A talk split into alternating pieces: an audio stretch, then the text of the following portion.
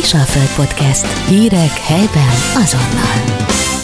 Vendégem Almási Zétény, illusztrátor, úgy szoktam ugye mondani, mert ez egy olyan jó szó, kedves Zéta, ismerettségünk nagyon régi, úgyhogy természetesen tegeződünk, de nem is nagyon tudom én, hogy mit jelent ez az illusztrátor, illetve az illusztrátor mennyiben különbözik a grafikustól, mert téged ugye grafikusként ismerünk. Hál' Istennek a hosszú évek budapesti ténykedése után 18-ban úgymond visszahelyezted a székhelyedet Győrbe, 21-től rengeteg olyan munkádat, munkáddal találkoztunk akár a 750-es évvel kapcsolatban, akár más kreatív vonalon, ami azt jelenti, hogy itt vagy, jó egészségnek örvendesz, és tetrekész vagy, és át is adom a szót, mert üdvözölnélek. Szervusz Zéta, köszönöm szépen, hogy elfogadtad a meghívásomat.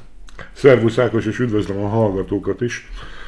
Elsősorban kijavítanám, hogy grafikus illusztrátor vagyok, tehát ez... Kötőjel? Hát kötőjel, igen, de nagyjából a kettő, kettő munkakör az na, majdnem le is fedi egymást. Annyi talán a különbség első kérdésre válaszolva, hogy az illusztrátor az, az főleg uh, könyveknek, magazinoknak dolgozik, jellemzően meglévő cikkek, meglévő írások illusztrálására, címlapok készítésére. Ez is vagy, ha csak a hamui gyémántra gondolunk is Pontosan, más. pontosan. Aha. Sőt, hát ö, ö, most már igazából, hogyha megnézed, megnézed a social media oldalakon is megjelennek illusztrációk, tehát szerencsére bővül a piac.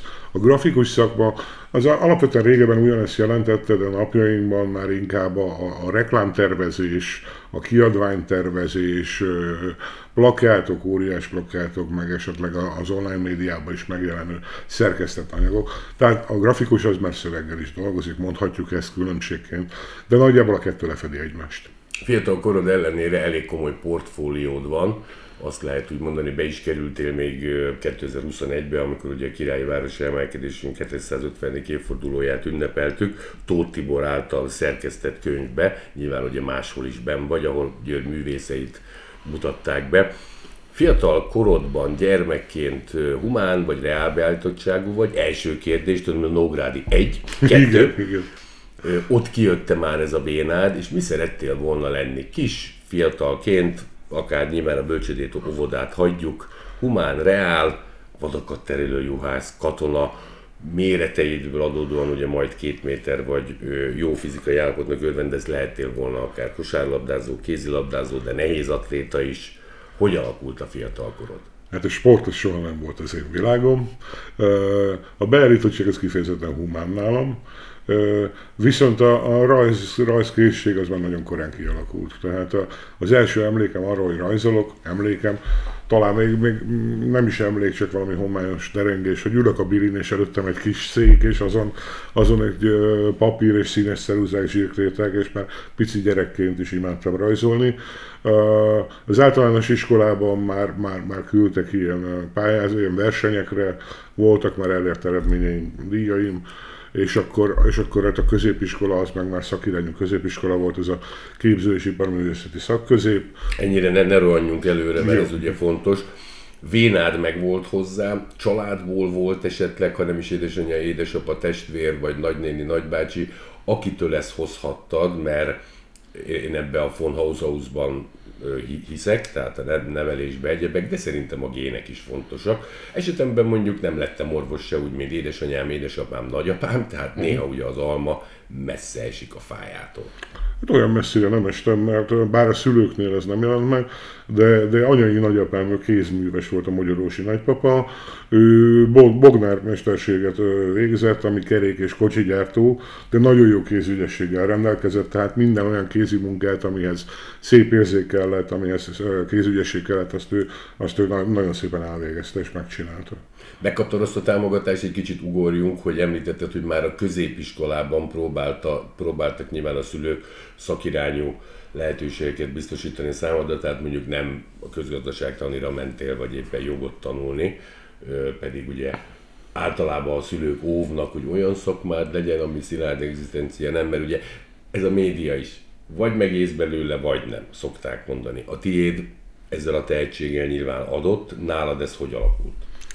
Hát a szüleim részéről azért volt némi fenntartása a képzőművészeti pálya irányába, de szerencsére nagyon jó tanáraim voltak, akik meggyőzték őket, hogy, hogy nekem érdemes tovább menni ezen a vonalon, és akkor itt, itt említeném meg egyből Hefter Lászlót és Farsang Sándort, akinek a, a szakkörében készültem én a, a, a középiskolai felvételire, és nagyon hálás vagyok nekik a mai napig a sok-sok átadott tudásért. Értelek. Ez még Győr, ez már Pest, hány éves Almási, Almási Zétén picibe? Nehéz téged elképzelni picibe, de nyilván voltál az Zéta. Hogy mert 15 éves koromban mentem én Budapestre, akkor vettek fel engem a képző és iparművészeti szakközépiskolába. Én ott, ott három szakot lehetett megjelölni, és azon kívül, hogy a grafikát természetesen elsőre megjelentettem, de hát oda a brutális túljelentkezés volt. A másodikra sikerült bejutnom a második szakra, ami a bútorműves és restaurátor volt. Ez nagyapám után, aki ugye meséltem, hogy, hogy Bodnár volt és a fával foglalkozott, ez az affinitás, ez viszont onnét jött, én is nagyon szerettem a fával foglalkozni, és akkor arra vettek föl, de, de természetesen a szakirányon kívül volt általános rajzóránk, mintázásóránk, művészettörténetóránk, tehát a szakirányon kívül ugyanazt tanultuk, mint amit a többiek. Egészen más ugye a felvételi rendszer ma, 2023-ban, mint akkor is elnézést, ugye természetesen nem vagy túl a pályafutásod zenitjén, ugye ne érts félre, meg nyugodtan mondhatom, remélem nem dehonestáló, ez neked ugye baráti szálak is kötnek minket össze, de egy nagyon-nagyon picivel túl vagy az ötvenen. Mennyire volt az akkor más? Felvételizni kellett még, mert most kreditpontok, ja Istenem, más. Ott azért kellett, hogy na, ez olyat ír, vagy bocsánat, olyat rajzol, ami ritka. Vagy úgy vannak vele, hogy felvettek, és ott csiszolják azt a bizonyos csiszolatlan gyévántot. Hát a képzőművészeti szakközében nagyon kemény volt a felvételi. Tehát ö, akkoriban tízszeres túljelentkezés volt, hogyha jól emlékszem, és ö, nem vagyok benne biztos, hogy kettő vagy három körös volt, már régen volt, nem emlékszem Igen. pontosan, de kettő vagy három körös felvételén kellett eljutni egészen odáig, hogy felvettek bennünket, és, és, és nagyon nagy volt mind a, a képzőre, mind az iparművészetére, utána később a, a főiskolára is a túljelentkezés. Szerencsére a képzőre ott is bejutottam.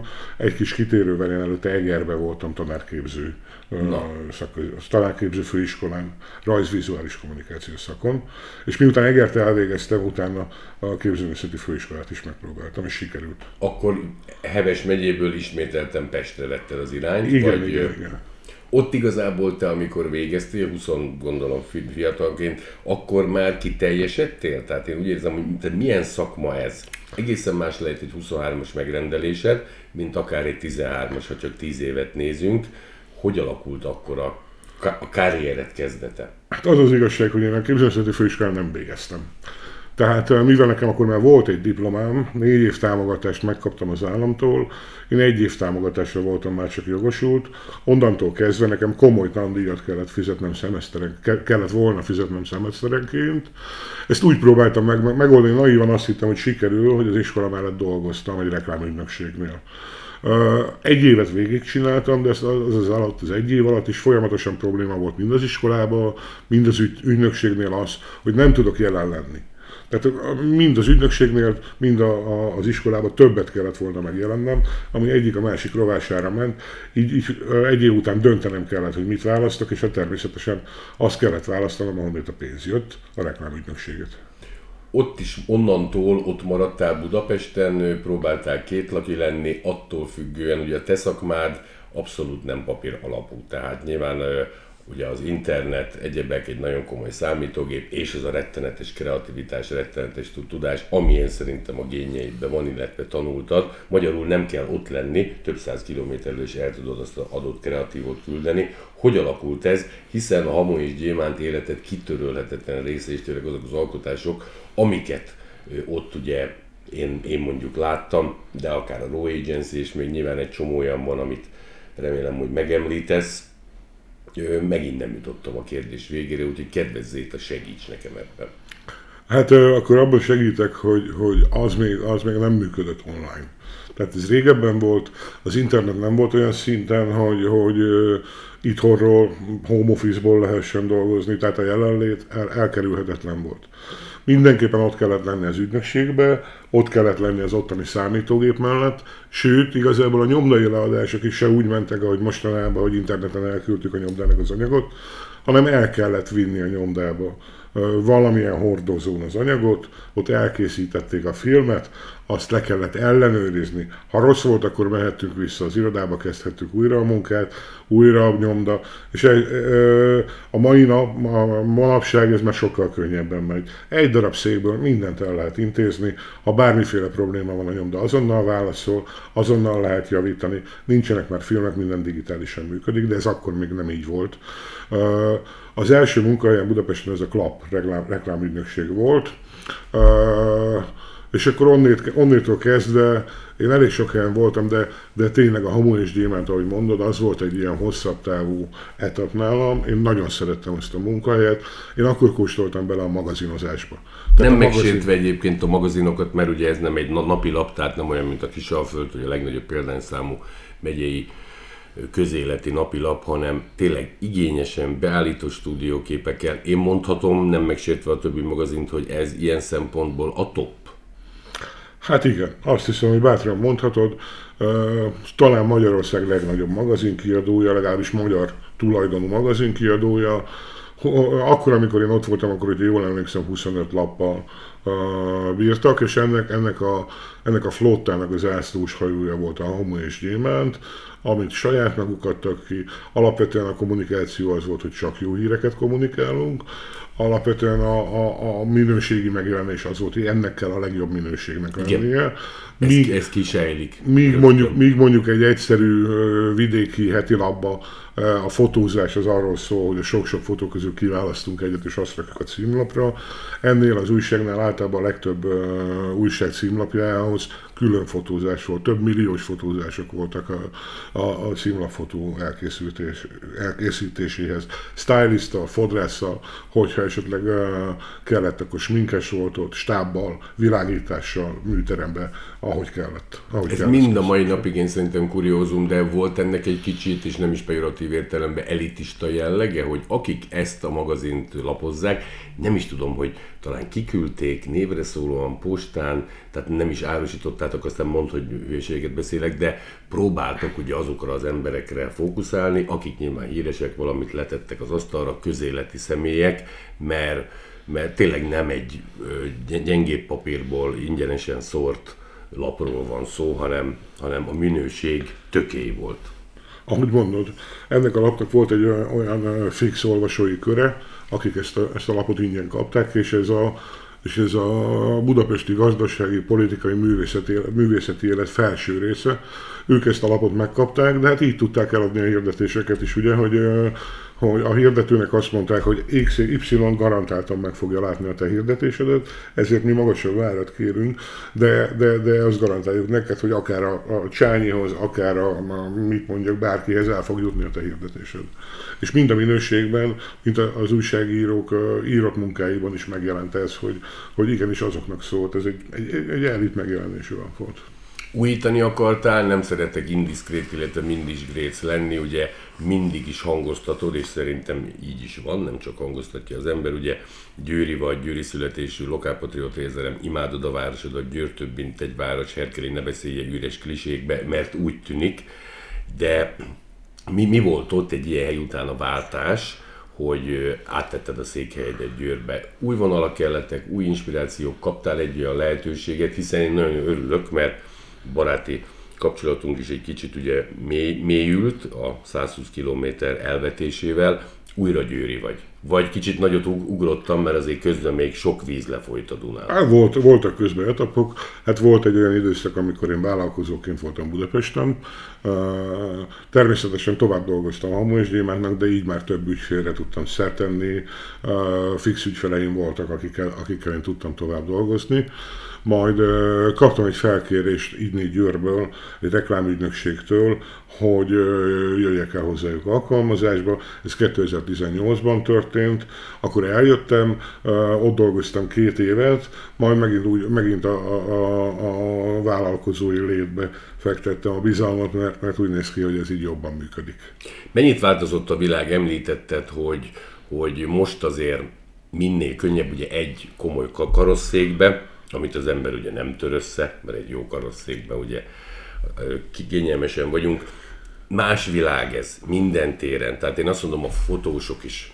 Fotóművész vagyok, fotóriporter. Megvettél egy kétmilliós gépet, az kattingatsz, azt ilyenkor mindig, mindig höbörögnék, nyilván ez nem így van, de egészen más programokkal dolgozol, most kell az, ami te vagy, az almási.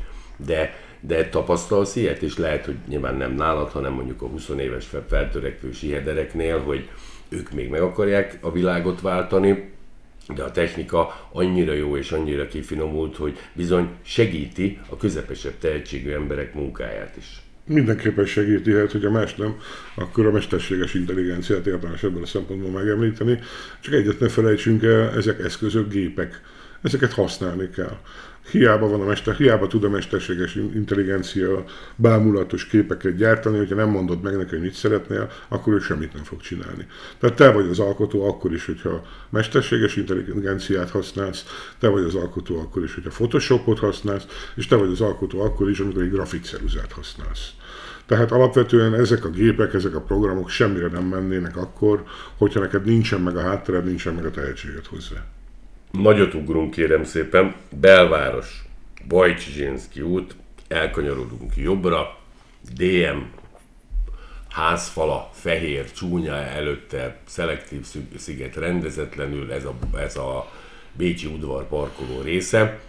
Ott ö, hallottalak először, illetve tényleg ez egy olyan monumentális dolog, ahol egy fiatal emberrel mesél róla, a te intencióid alapján megalkottatok valamit, ez, hogy jól tudom, 2021, de mond, mert maximum 2022, mert ugye ez a, ez a 750-es évre készült, ez mi is volt, kérem szépen, csodálatos mű, és ha jól tudom, akkor a kialakítást, hogy Győr történelmét bemutatva, egy kicsit benne legyen a herma, mint szakralitás, épített örökség, és a többi, és a többi. Hogy kaptad ezt a feltérést? Mert ez olyan igazi almás is. Most a, a, a Bécsi udvar falára gondolsz, ugye? Bécsi udvar fala, a DN A DN fala, igen, igen. igen. A várostól kaptam a felkérést, hogy akkor oda készüljön valamiféle grafika. Uh, igazából uh, hát több verzió készült, legalább, legalább egy hét verzió készült, mire tud, megtaláltuk azt a konszenzust mind a várossal, mind, mind az általam javasolt témakörökben, ami, ami végül fölkerült. Győri életképek vannak rajta, megjelennek olyan, olyan uh, ikonikus győri épületek, mint a Városháza, a Püspökvár, az Állatkert, de, de amúgy hangulatokat akartunk ábrázolni. Emberekkel, lakásbelsőkkel, stb. És egy kicsit ilyen komik, tehát ilyen képregény hangulatában akartam én ezt megmutatni. Magát a falfestést, azt, azt, azt nem én végeztem, csak magát, a tervet készítettem én. A falfestést Menta csinálta, aki... Igen.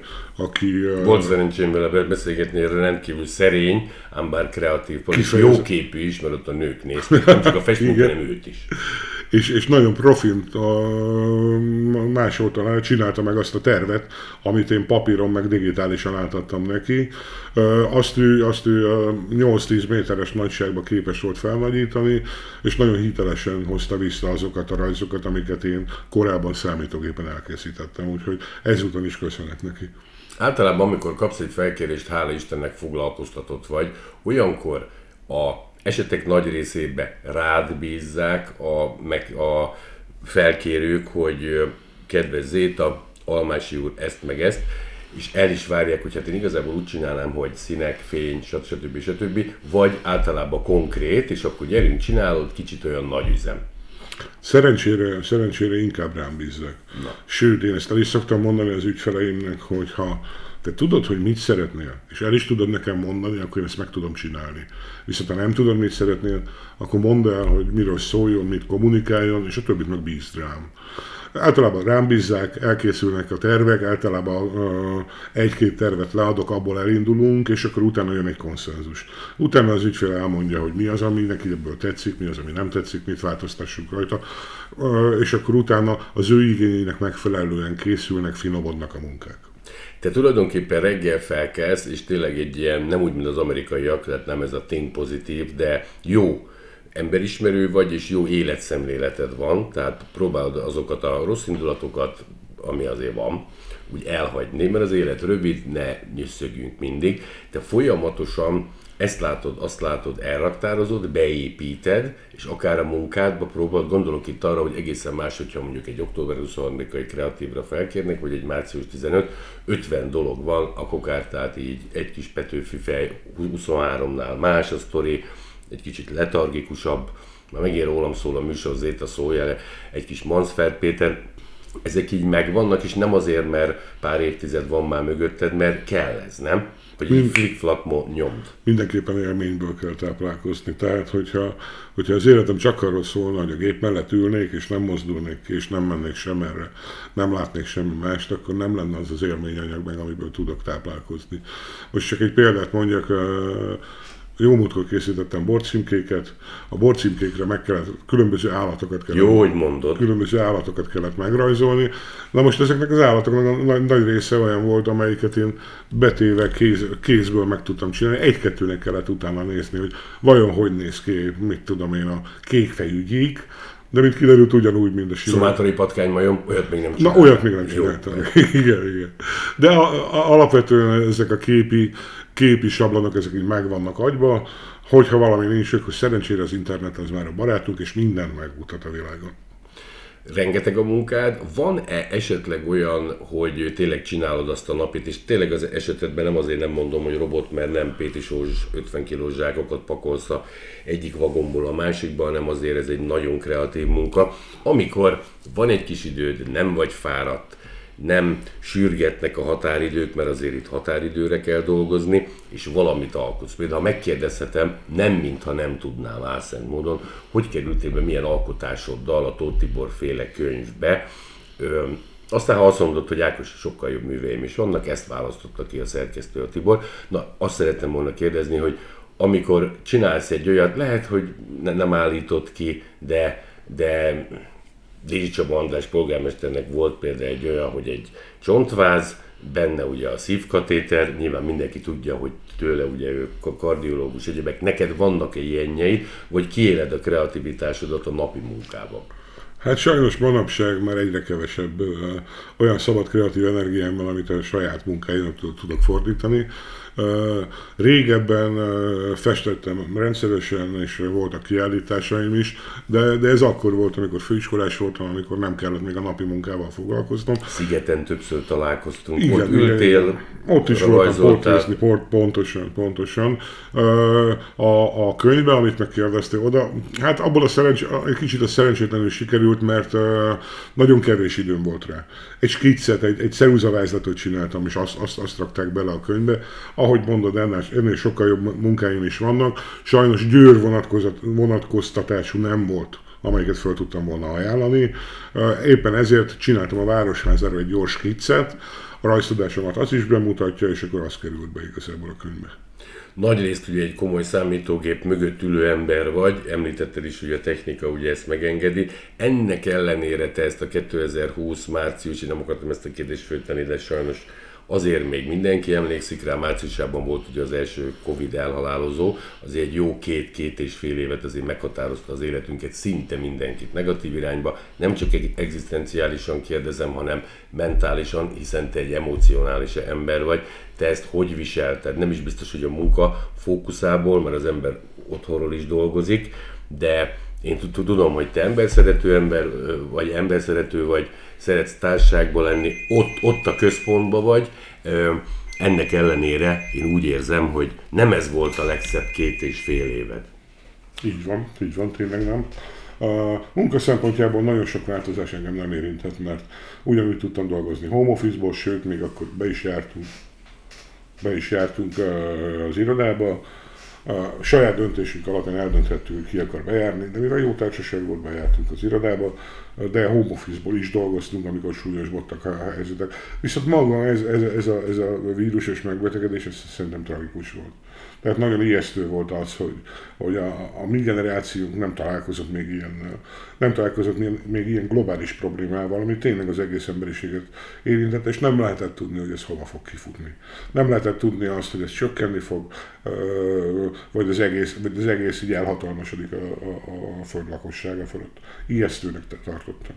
Jól érzed magad Győrbe kedvezzét a megbecsülnek? Én úgy érzem, ha azt mondod, hogy nem, nem becsülnek meg, nem érzem jól magam, átteszem a székhelyem Szolnokra, akkor meglepődnék.